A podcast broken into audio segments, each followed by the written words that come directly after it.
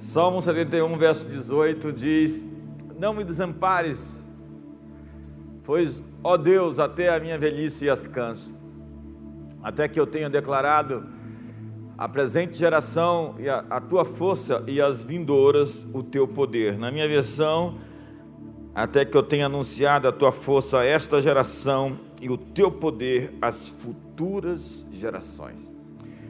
Nesta geração e na próxima nessa geração e nas próximas. O que fores fazer, não faça sem nós. Não passe de nós, não passe a tua presença, não passe desta geração. Queremos estar entre aqueles que te amam, entre aqueles que entregam tudo em tuas mãos, entre aqueles que proclamam o teu governo entre as nações. Queremos ser a resposta para tantos que perecem, que pedem por ti, para tantos que buscam refúgio e ajuda, socorro e provisão.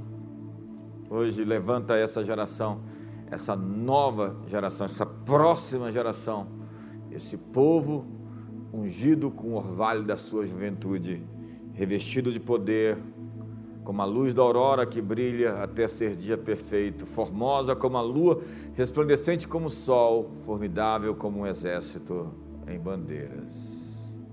Celebramos hoje o teu nome, Jesus. Oramos assim, em teu nome. Amém.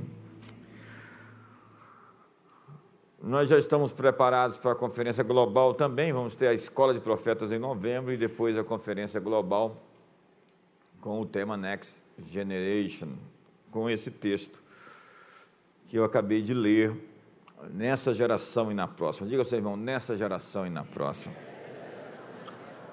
Um líder realmente relevante, ele não é somente importante para um tempo, ele é importante para o futuro daqueles até que não nasceram ainda. Isso se trata do que ele consegue fazer com a sua vida de modo a impactar o futuro, impactar aqueles que não nasceram. Então, nós queremos falar sobre o líder da próxima geração. Quem serão essas pessoas que no futuro próximo vão liderar a economia do Brasil? Quem serão os políticos destacados que serão confirmados por Deus para legislar segundo os princípios do reino de Deus. Quem serão os influencers que vão durar depois que essa onda coach passar? Quem serão as pessoas que vão permanecer? Quem será a pessoa relevante para o mundo e que trará resposta às perguntas mais difíceis que serão feitas? Quem resolverá os problemas que não surgiram ainda? Quem nos levará para o outro lado? Depois desse túnel escuro que estamos atravessando. O profeta Zacarias diz que haverá um tempo em que o Senhor levantará um povo cujo menor é como Davi e cuja nação toda é o próprio Senhor manifestado. O profeta Isaías diz que o mais fraco, o mínimo entre eles, será como mil. Como mil. E o Salmo 110 vai dizer justamente desse jovens ungidos no útero da noite, com uma graça especial para fazer o enfrentamento até que o dia amanheça. Eu disse outro dia que o dia no livro de Gênesis, como no calendário, na forma judaica de contar, ele não acontece à meia-noite, mas às seis horas da tarde. A mudança do dia acontece no final, no, no, ali no crepúsculo, quando o sol está se pondo. E justamente nesse momento é quando começa a contagem de um novo dia. Há dois mil anos nós tivemos um dia que começou e parece que agora nós estamos no horário mais escuro, mais terrível, mais difícil. Estamos atravessando a noite. A boa nova é que vai alta a noite e o dia se aproxima. Senhoras e senhores, vai amanhecer.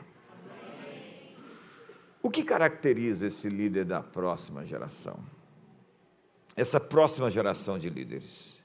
O que tem em comum essa gente que vai pôr o mundo em perspectiva, que vai abalar a história, que verá um novo renascimento, que vai cruzar o Jordão, passar para a terra de Canaã, ver o que os que pereceram ou perecerão não conseguirão ver.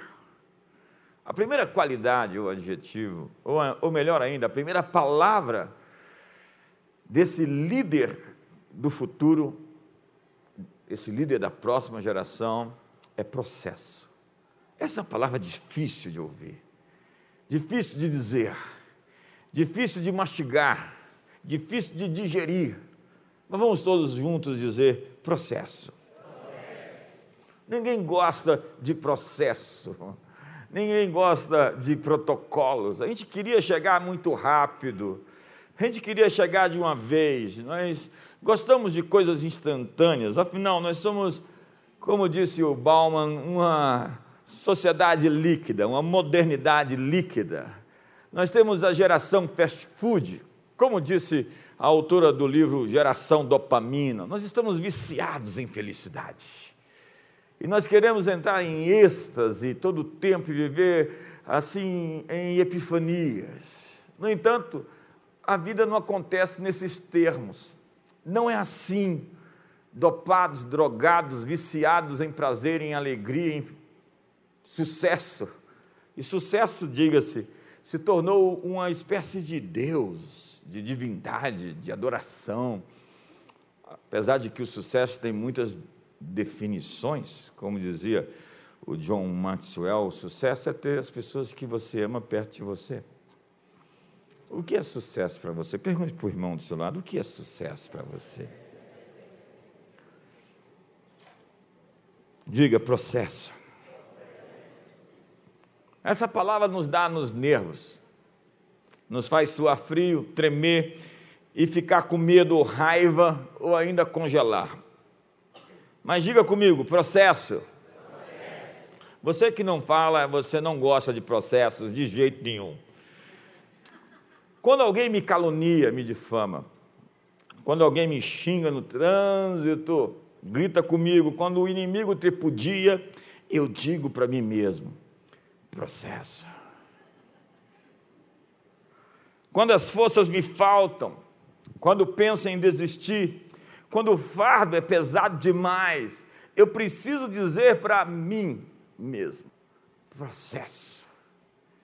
Os líderes da próxima geração, os homens e mulheres que vão sair do outro lado, que nós estamos atravessando esse túnel, sabe o significado da palavra processo. Senhoras e senhores, é preciso submeter sua visão e seus sonhos a um processo.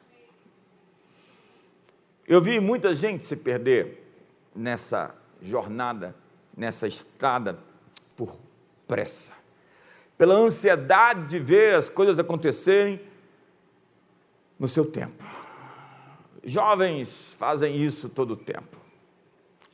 Eles têm todo o tempo do mundo, mas estão com pressa demais para cumprir os protocolos, para esperar sua hora para viver o processo de se transformar para chegar onde tem que estar. Mas a juventude é um problema que o tempo resolve. Delay. Em casa você entende. A verdade é que quando você fica mais velho, você tem menos tempo de vida, mas você é mais paciente para chegar onde você quer ir. Enquanto jovem, com mais tempo, você quer tudo muito rápido, muito rápido. Leva tempo para construir coisas que duram. Leva até gerações. Leva tempo para construir um time, uma fraternidade, um círculo íntimo. Leva tempo para testar as habilidades e a lealdade das pessoas que vão andar com você a vida toda. Leva tempo para conhecê-las de perto como diz o Mike Murdock, o acesso irrestrito é uma grande bênção para você descobrir as pessoas que devem permanecer e as que não podem ficar. Então você começa a conhecer mais as pessoas quando elas estão bem perto, porque no processo suas motivações serão questionadas. Leva tempo para você mesmo estar pronto para o que Deus quer lhe dar. Seu coração vai sofrer muitas emoções. No caminho, nós temos traições e nós temos perdas. E nós temos curvas, intervalos de tempo para nos recuperar. Joseph Campbell escreveu sobre a jornada do herói, o herói de mil faces, o mito do herói. Ele é jovem, ele aprende, ele tem um mentor, ele descobre os seus dons, ele sofre, e sofre, e sofre, e sofre muito até vencer. Essa história está presente nos grandes filmes que nos emocionam, nas grandes tramas que nos instigam, que nos ativam. Porque esse cinema lacrador, esse cinema woke, ele não tem nenhum adjetivo que possa nos inspirar. A verdade é que é ultrapassado, é obsoleto, é arcaico, é velho como velho é o querubim desempregado que se rebelou contra Deus no céu. O que nos toca, o que nos ativa, é a superação, é a capacidade de lutar por um objetivo, por um sonho, é a vivência em família. Eu disse outro dia que a Marvel demorou 20 filmes para terminar com o Homem de Ferro morrendo pela humanidade. Eu falei, isso é cópia, isso é simplesmente plágio da maior história de todos os tempos. Jesus morrendo na cruz. Essas histórias é que acordam o nosso eu interior, a melhor versão de quem somos. Alguém disse, viajante, não há caminho. O caminho se dá quando nos pomos a andar. E no caminho, é nele que se juntarão a você as pessoas do seu destino, enquanto outras pessoas o deixarão. Entenda, sua visão está em formação. Você consegue enxergar melhor à medida que você avança. Você tem em mente onde quer chegar, mas não tem um mapa. Chamamos isso de retrato do futuro. Você pode ter a fotografia do seu destino, mas a imagem vai ficando mais clara à medida que seguimos pela estrada. Por vezes você só enxergará 100 metros à sua frente, como um motorista em seu carro, em uma estrada escura, que à medida que avança com faróis ligados, vai enxergando 100 metros adiante. Depois de ter uma visão de onde quer ir, você então vai ter que refiná-la. A visão sempre tem que ser atualizada. Ela precisa passar por processos de refinamento. Eu já disse isso a você. Nós superestimamos o que podemos fazer em um ano, mas subestimamos o que podemos fazer em dez anos. Eu sugiro a você que faça planos de longo prazo que pense em 2033, quando vamos completar dois mil anos da ressurreição de Jesus. Que época! Alguns apocalípticos vão dizer, mas nós vamos chegar em 2033? Sinto dizer que sim, o mundo não vai acabar. O que vai acabar é uma era, é um tempo, é uma estação sobre a humanidade. E Jesus é o Senhor dessa era e o Senhor da era vindoura. Ele é o Senhor daqui a 10 mil anos. Todo joelho se dobrará e toda língua confessará que Jesus Cristo é o Senhor.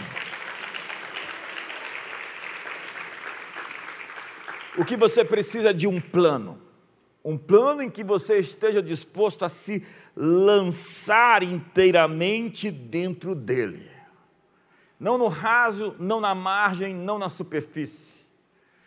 Alguém disse que se você não tem uma razão para morrer, você não tem um motivo para viver. Você precisa de algo tão grande, tão grande, que você possa dar a sua vida por isso. Mas cerque-se primeiro de pessoas, das pessoas certas. Antes de escolher o caminho, escolha quem vai com você. Cumpra os protocolos. Protocolos são importantes. E não queime nenhuma etapa. Porque quando você busca um atalho, você vai demorar a chegar. Um atalho é a distância maior entre dois pontos. E há pessoas tão atrasadas na jornada, porque na sina de encurtar o caminho, acabam tendo que durar mais. E às vezes pegam caminhos atravessados, e vivem ouvindo aquela vozinha daquela mulher no GPS dizendo, recalculando. Eu não sei porque que é uma mulher que fica mandando na gente. As mães devem saber aqui, já que é o dia delas, direita, esquerda, freia, sinal, guarda. Alguém tem uma mulher que dirige do seu lado assim, não? Espero que não. Eu é que fico do lado da Dias desse jeito. Não, não, não, não é verdade. Lembre-se de Davi. Ele poderia ser rei anos antes dos príncipes se juntarem em Hebron. E cada lugar, geografia, cada tempo tem o seu significado. E o, de, e o declararem rei sobre todo Israel. Ele poderia ter atropelado o protocolo, dando um golpe de Estado. Afinal de contas, seu inimigo pegou uma lança e lançou sobre ele, por que, que eu não posso lançar essa lança de volta? Ele está atrás de mim tentando me matar, por que, que eu não posso, agora que ele caiu nas minhas mãos dentro da caverna, na posição mais estranhamente exposta? E se você não lê a Bíblia, você não sabe do que eu estou falando. Imagina a cena. Davi tem a oportunidade de matar seu inimigo, Saul, por duas ocasiões. Mas aquele foi o seu verdadeiro teste de antecipar, de se promover. A autopromoção é chegar no futuro sem as capacidades, sem os talentos, sem as habilidades, sem os músculos para sustentar aquilo que vai vir sobre você no futuro. Então ninguém pode se promover, ou pelo menos não deveria fazê-lo. Nesta hora que Saul caiu na mão de Davi, e que até os homens dele gritaram: uma palavra do Senhor, o Senhor te entregou o seu inimigo em suas mãos. Veja que ainda tem profecia. Ainda tem gente empurrando Davi para matar o rei. E Davi, na hora, lembrou da palavra e disse: processo. Processo. Da mesma forma, quando José chegou na casa e Potifar, e tudo estava dando muito certo, ou quase tudo porque havia uma mulher se atirando em cima dele todo dia. E aquela mulher o tentava todos os dias. Mas José tinha uma palavra em sua mente, sempre. Vamos lá? José foi cancelado. Eliminaram ele das redes sociais. Cancelaram seus perfis foi preso, esquecido, mas ele não estava preso às circunstâncias. José estava preso ao processo. Você não está preso às circunstâncias. No momento em que você fizer a prova, passar no teste, sofrer a tentação e dessa vez fizer assinar, marcar o quadradinho correto, você passa na prova, você é aprovado. Líderes do futuro aprenderam a viver seu processo de treinamento. Eles aprenderam rotinas e a fidelidade a pequenas ordens. A Bíblia é cheia dessas coisas. Vai lá e te lava no tanque de Siloé. Para quê? Por quê? Não tem lógica nisso. Vai lá e dá sete mergulhos no, no, no Rio Jordão. E Naamã diz: Eu tenho rios melhores na Síria, o que, que eu vou mergulhar nesse riozinho? Vai lá e enche esses cântaros de água. Que lógica tem de encher esses cântaros de água? Quando nós não sabemos obedecer ordens simples, nós não receberemos ordens complexas. Na verdade, muitas pessoas estão atrasadas na desobediência da ordem anterior, esperando receber uma nova ordem de Deus. Enquanto você não atualizar a sua obediência, você não pode avançar para a próxima etapa. A propósito, obediência atrasada é também desobediência. Dê um sorriso para o irmão do seu lado, vê se está tudo bem com ele. Os líderes do futuro aprenderam a andar mais lentos do que sabem que poderiam ir. Quantos já pegaram assim, naquela via de ultrapassagem, alguém a 50 por hora? E com um adesivo, é, propriedade do reino de Deus, o carro. E você está ali na faixa de ultrapassagem e você não consegue passar porque tem alguém ali. Normalmente é uma senhora não. Por que, que as mulheres, o, o seguro de carro é mais barato para as mulheres do que para os homens? Vocês são mais prudentes?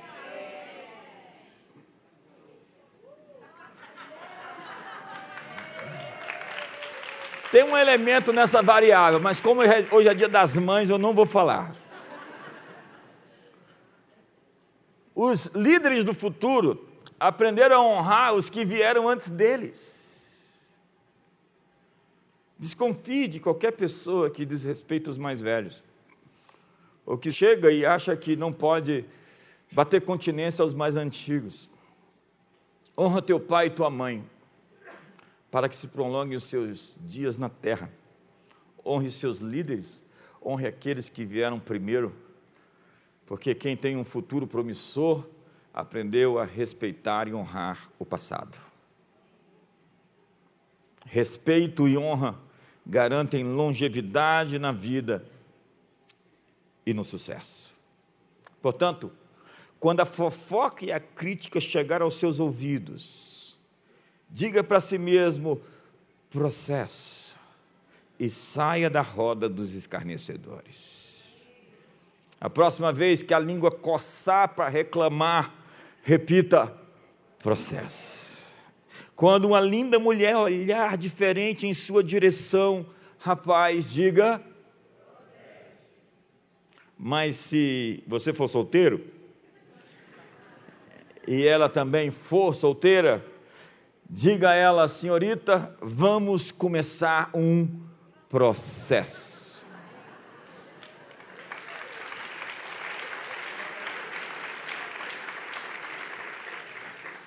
E o processo é o seguinte, e mulheres gostam de homens assim objetivos. Não é verdade, irmãs? Nós saímos para jantar hoje, namoramos um mês, noivamos logo depois, e antes do final do ano nos casamos.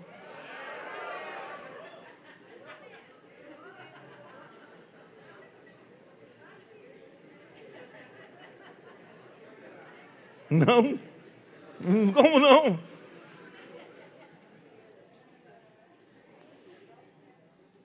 processo.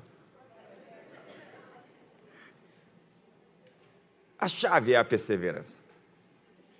O livro de Hebreus diz: com efeito, tendes necessidade de perseverança para que, havendo feito a vontade de Deus, alcanceis a promessa. Mas o que significa perseverança? Perseverança significa dar o último passo. E se você não chegou lá, você precisa continuar andando. Se você não alcançou suas metas, seus objetivos, Você tem que continuar caminhando. Você lembra, nas Olimpíadas de 1984, eu tinha acabado de nascer. Maybe. Eu era um adolescente. Na prova da maratona feminina, ninguém se lembra que a americana Joan Benoit venceu a prova. A imagem duradoura é atribuída a Gabriele Anderson Chase, que arrastou-se pelos 400 metros finais da prova por quase longos sete minutos, totalmente torta e cambaleante. Ela foi o 37 lugar mais aplaudido da história das Olimpíadas. Porque todos viram o seu esforço para dar o último passo. Ninguém se lembra de quem venceu a prova, mas se lembra daquela mulher cruzar a linha de chegada. Perseverança significa continuar mesmo cansado. Fadiga e desânimo não são sinais para parar. Esta é a hora de usar as suas reservas. Deus não está lhe pedindo nada que você não possa dar, mas Ele está pedindo tudo o que você possa. Os desistentes se tornam amargos. A amargura faz então ressecar a alma. Um galho verde se dobra e não se quebra. Mas um galho seco é quebradiço e inflexível. A grande marca de um líder do futuro é a resiliência. É a capacidade de se dobrar, se dobrar para se impulsionar. É a capacidade de se esticar, se esticar e voltar ao estado original sem se deformar. Porque o que eu tenho visto é muita gente que perdeu a elasticidade.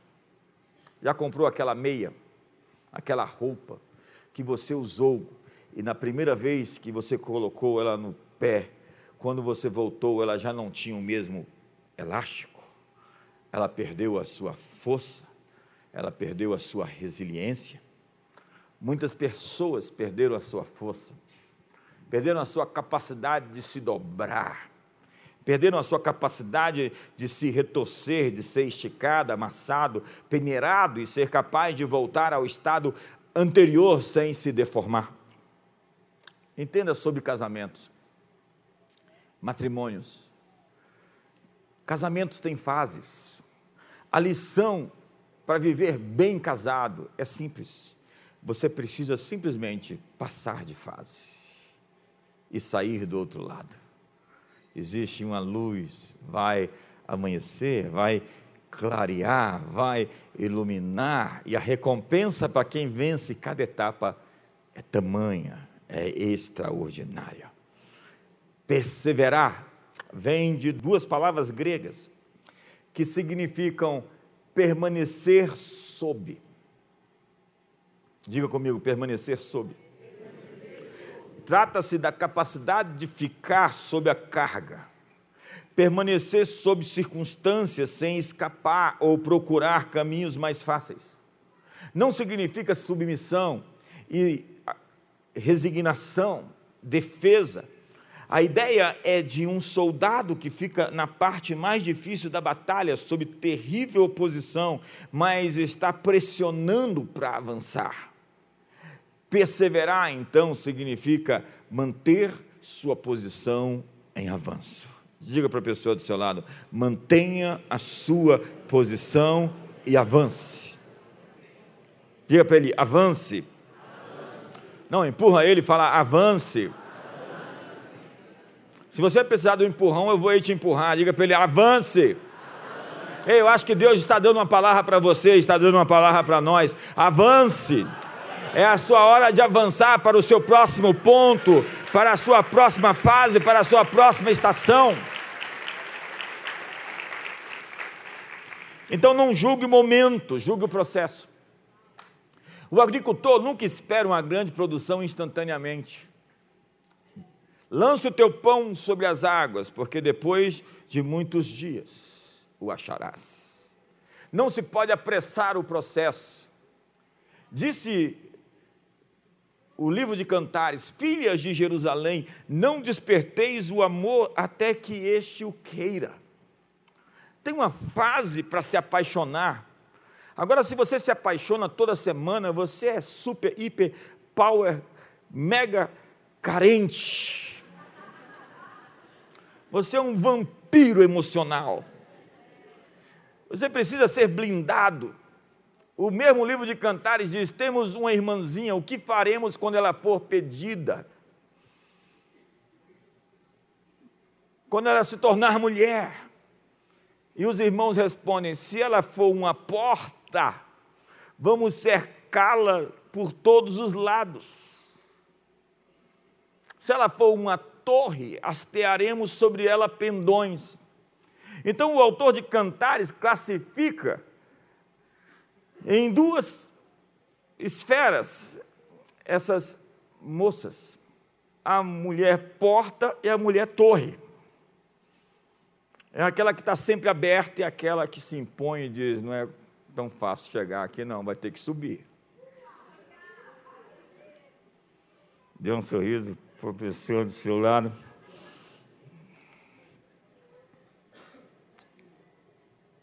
E quando você vive de carência, você quebra a sua cara. Paulo disse que chama isso de dissolução. E dissolução é a diluição do ser. Nada destrói mais a personalidade do que a promiscuidade. A pessoa vira uma pasta. Ela não tem solidez. É gente caco, quebrada, gente inconsistente tem uma lealdade dividida. A Bíblia diz: Buscar-me-eis e me encontrareis quando me buscardes de todo o vosso coração.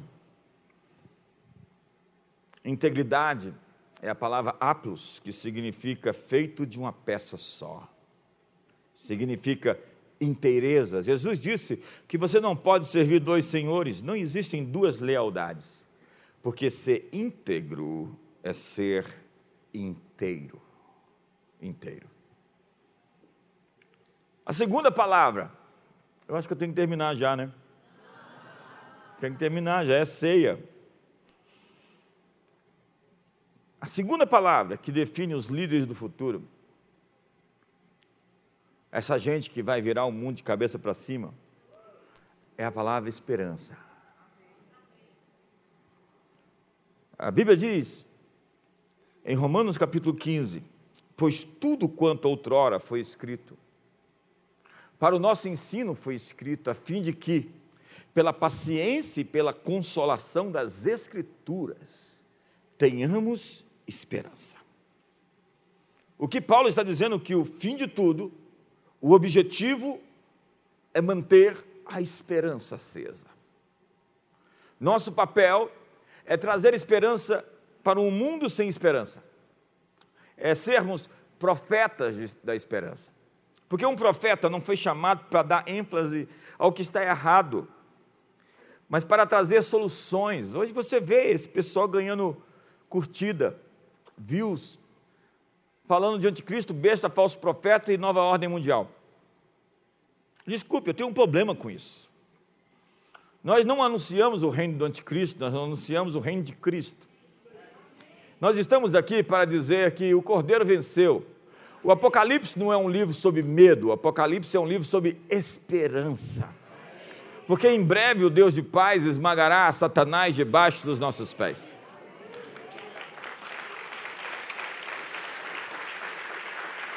E não é profeta aquele que diz: ei, tem morte na panela.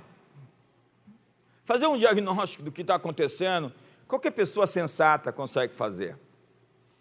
Agora, trazer solução para a morte que existe na panela, é só o profeta que diz: põe farinha na panela, mexe bem direitinho, porque a morte vai sair da panela. Senhoras e senhores, a morte vai sair da panela chamada Brasil. Me ajuda aí, você não está empolgado, não. Você não está nem acreditando. Põe farinha na panela, que vai resolver. Mas a decepção é a mãe da teologia ruim. Investigue a vida de um crítico e você vai encontrar muita dor escondida. Dá para ler a pessoa por aquilo que ela fala. Assim como os metais retinem, a boca fala do que está cheio o coração. Comece a conversar com alguém e você sabe o que ela carrega lá dentro. E se ela for exprimida um pouquinho, vai sair o que está lá. E é por isso que a Bíblia diz: sacrifícios de louvor, fruto dos lábios que confessam o seu nome. Nós não vivemos por vista, nós vivemos por fé.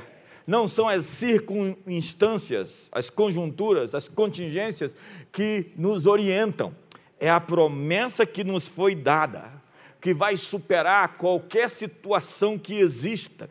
Aquilo que Deus disse é aquilo que vai acontecer. Vão passar os céus, vão passar a terra, mas aquilo que ele prometeu vai fluir. Porque assim é a palavra que sair da minha boca, não voltará para mim vazia, nem cairá por terra, mas cumprirá o que me apraz e prosperará para aquilo que eu a designei, porque eu velo pela minha palavra para cumpri-la. Eu estava lá em Israel, em Neod Kedumim, onde tem as sete maravilhas da terra, que são essas sete árvores da época bíblica. Existe uma outra, que é a moreira. Quando Deus fala para Jeremias, o que você vê? Ele diz: Eu vejo uma vara de amendoeira, viste bem. Viste bem, porque eu velo pela minha palavra. É um jogo de palavras ali no hebraico, mas o que Deus está dizendo em suma é: a palavra que eu disser, eu vou trabalhar para que ela aconteça. Eu vou dar duro em cima do que eu disse para que aquilo ocorra. Se Deus liberou uma, uma palavra sobre você, se Deus liberou uma palavra sobre o Brasil, Deus vai trabalhar por essa palavra para que essa palavra aconteça. E a minha pergunta é: agindo Deus, quem impedirá? Deus está trabalhando agora por palavras. Quantos tem palavras proféticas aqui sobre a sua vida? Você tem que pegar as palavras proféticas de Deus e lutar por elas. Você tem que fazer parceria com Deus, dizendo sim e amém às suas promessas, porque Deus já disse sim e amém. Mas Paulo diz: não saia da vossa boca nenhuma palavra torpe, e sim unicamente a que for boa e transmita graça. Pergunta: seus lábios têm graça ou desgraça? Seus lábios têm favor ou julgamento? Seus lábios têm louvor ou crítica e reclamação? Paulo está dizendo não somente para não falar bobagem, Paulo está dizendo: transmita graça, seja um mensageiro da graça, libere palavras de graça, Trate as pessoas melhor do que elas merecem, porque Deus te trata melhor do que você merece. Quantos querem ser tratados melhor do que merecem? Continuar sendo tratados? Quantos querem favor e graça? Na medida em que você medir, você será medido. Boa medida, recalcada, sacudida e transbordante. E a gente pensa que isso tem a ver com dinheiro, porque a gente usa muito desse texto para falar sobre finanças. E é verdade o conceito mas ele se aplica a qualquer esfera da vida. O que nós entregamos é o que nós recebemos em boa medida, recalcada, sacudida e transbordante. Deus disse, falou, pronunciou-se acerca de uma época em que a descendência de Abraão abençoaria todas as famílias da terra. E diz a Bíblia, com esse texto eu termino. Então brotará um rebento Isaías 11. Do toco do tronco de Jessé. E das suas raízes um renovo frutificará. Você vai até a Bíblia e você pergunta: onde está o texto de Mateus capítulo 2, verso 23, no Antigo Testamento, já que diz o evangelista Mateus? Mateus é aquele judeu que quer fundamentar toda a história de Jesus no Antigo Testamento. Tudo que ele fala, ele tenta provar a partir do Antigo Testamento. E ele faz isso, ele não somente tenta. Olha essa citação. E chegou e habitou numa cidade chamada Nazaré, para que se cumprisse o que fora dito por intermédio dos profetas. E ele será chamado Nazareno. A minha pergunta é: que profeta disse que ele seria chamado Nazareno? Onde está no Antigo Testamento a referência de que ele seria chamado Nazareno? Essas coisas eu só consigo às vezes descobrir, né, nem nas enciclopédias, nos nas traduções da Bíblia, nas versões, nas concordâncias, mas é em loco. Eu estava em Israel esses dias e perguntei: o que significa essa palavra Nazareno? É justamente o texto do capítulo 11 de Isaías que eu acabei de ler. Natzeret, rebento. Notzerim, nazarenos. Notzri, nazareno a qualificação do que saía do rebento do DNA de Jessé e das suas raízes de uma oliveira seria um tipo de gente ungida. O líder do futuro, o líder que vai fazer a diferença, vai viver sob o poder do Espírito Santo de uma maneira incomum nessa geração.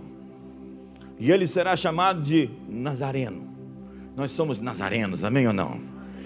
Nós somos aqueles provenientes do tronco de Jessé. Nós temos uma origem, temos um DNA. Nós temos raízes, nós somos enraizados. Nós temos o DNA do leão. Nós temos o DNA do cordeiro. Nós sabemos ser quebrantados, compungidos, sabemos chorar e nos humilhar quando necessário e nós sabemos ser bravos irados contra o que está errado e combater o mal com toda a força da nossa alma. Nós somos ungidos e revestidos de poder. Eu sinto forte. Essa palavra está queimando muito dentro de mim esses dias.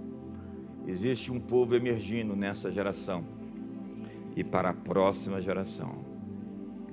Esse povo vai colocar o mundo em perspectiva. A promessa é que a ardente expectativa da criação aguarda a revelação dos filhos amadurecidos, dos filhos adultos, dos filhos maduros de Deus. O que nós vimos durante a história da cristandade foi uma igreja que progrediu e avançou, cresceu e ninguém a parou. Mas o que nós vamos ver nessa geração é o surgimento de uma noiva, cuja cabeça está em proporção ao seu corpo. Disse o apóstolo João, no capítulo 19, verso 7 de Apocalipse: Eu vi a noiva se ornamentando para o encontro. Você acha que a noiva que Jesus vem encontrar é uma noiva esfarrapada? é uma noiva em pecado, é uma noiva destituída de poder e de força. O que nós vamos ver nos próximos anos, escreva isso, é um grande derramar do Espírito Santo sobre toda a carne. E os nazarenos vão se levantar no poder do Espírito Santo e na vida de Deus, ungidos com o orvalho da sua juventude, cujo mínimo será um exército de mil, e o menor será um Davi. E o texto de Isaías diz: apressarei isso a seu tempo. Coloque na tela, deixa eu ver. Isaías 60, olha só. O menor virá a ser mil, e o mínimo uma nação forte. Eu, o Senhor, a seu tempo, diga comigo, a seu tempo, Farei isso prontamente, a seu tempo. Na matéria do dia 19 de dezembro de 2011, com o título Soldado de Israel é solto em troca de mil palestinos, descreve o acordo concluído no domingo, onde levou Hamas a soltar Gilad Shalit, depois de cinco anos preso, mantido em cativeiro. Ele foi libertado após um acordo, onde do outro lado da fronteira 1027 prisioneiros da Palestina chegaram na Cisjordânia. Eu não sei você, se eu fosse o presidente de uma nação, eu nunca deixaria que um homem fosse solto do outro lado para que mil dos meus fossem libertados porque de alguma forma eles estavam dizendo: o nosso vale mil de vocês. Quantos estão me entendendo aqui hoje? E o que a Bíblia está dizendo é que um dos nossos vai valer mil. Você está recebendo a unção do mil por um? Você acredita que essa unção existe? Onde você será revestido com poder e com graça, com unção e com autoridade. Qual é o seu nome? Eu sou um nazareno. O que é ser um nazareno? Eu sou do tronco de Jessé. Eu sou da raiz de Davi. Eu sou esse proveniente dessa descendência profética que foi prometido que o menor será como Davi. Pai, hoje estamos aqui não por nossa capacidade, não pelo nosso poder, não por força, não por violência, mas pelo Espírito de Deus.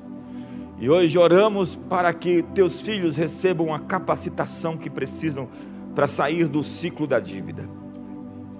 Que eles recebam a capacitação para casamentos bem-sucedidos.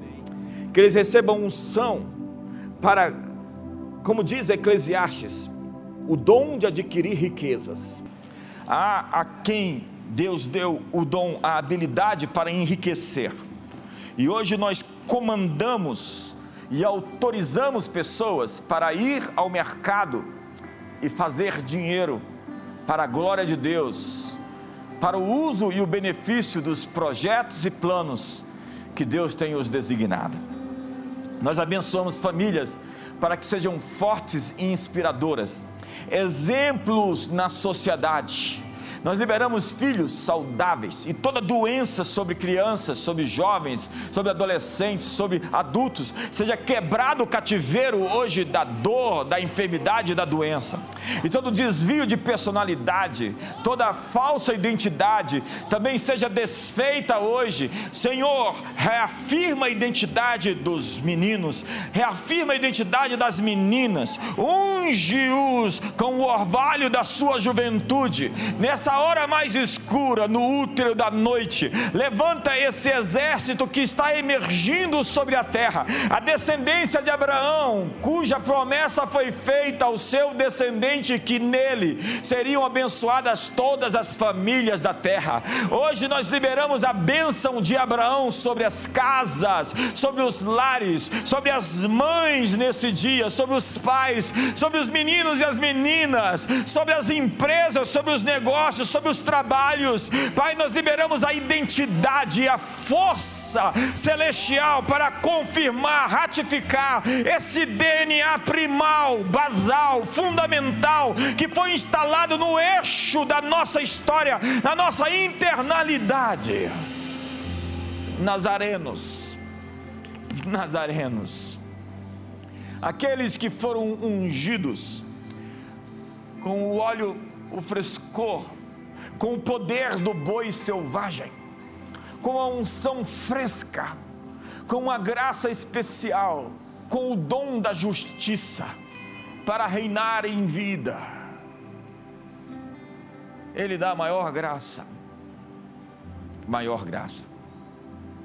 A maior graça está aqui, pelo que diz: Deus resiste aos soberbos e dá graça aos humildes mais graça.